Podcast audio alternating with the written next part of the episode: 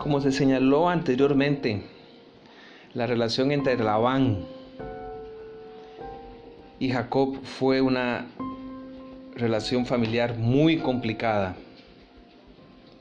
A tal punto que en Génesis 31, 25, Jacob le dice a Labán, envíame iré a mi lugar y a mi tierra. Dame mis mujeres y mis hijos, por los cuales he servido contigo, y déjame ir, pues tú sabes los servicios que te he hecho. Y Labán, viendo que se iba a su fuente de bendición, le ruega ahora con espíritu amable, halle yo ahora gracia en tus ojos y quédate.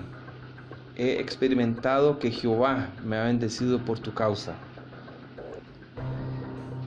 Y él agrega esta vez tratando de apaciguar a Jacob, señálame tu salario y yo lo daré, lo que no había hecho en el pasado, darle un salario. Y Jacob le respondió, tú sabes cómo te he servido y cómo es, ha estado tu ganado conmigo. Porque poco tenías antes de mi venida y ha crecido en gran número y Jehová te ha bendecido con mi llegada. Y ahora, ¿cuándo trabajaré por mi propia casa? Y entonces Labán responde preocupado, ¿qué te daré? No me des nada, le dijo Jacob. Si hicieres por mí esto, volveré a apacentar tus ovejas. Y entonces empezó una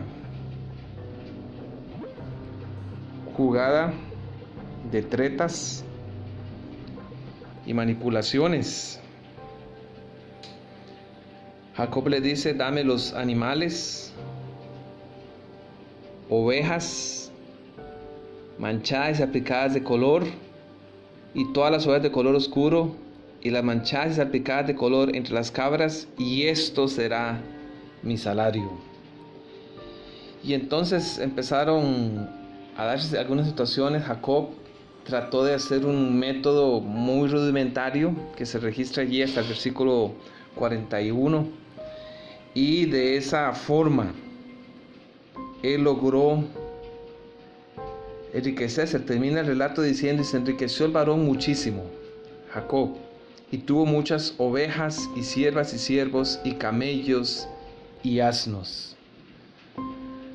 Jacob tenía la bendición de Dios, pero también era un hombre que trabajaba fuertemente y que era dedicado a su labor, dando lo mejor que él tenía y por eso tuvo ese éxito. Y encontramos entonces la reacción de los hijos de Labán. Y este es el punto central.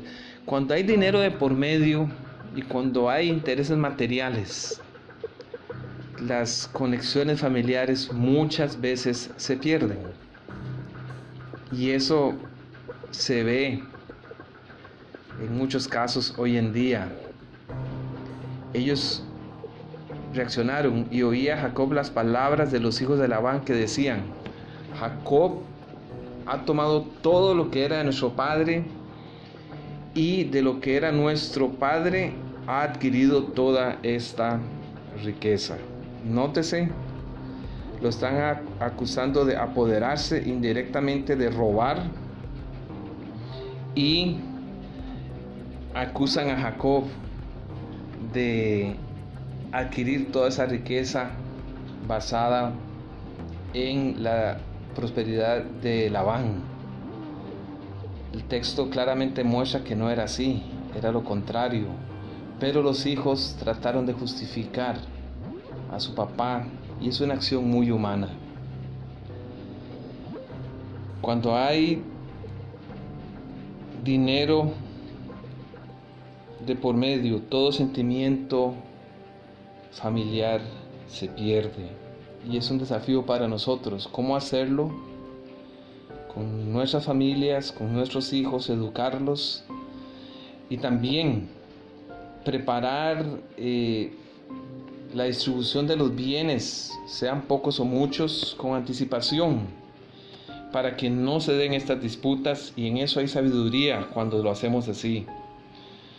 El amor a las posesiones, la envidia y la crítica se enardecen en estas circunstancias. Debemos ser sabios, planificar a futuro y preparar a nuestros hijos para que ellos reciban lo que les corresponde y también que ellos lo reciban con un espíritu agradable.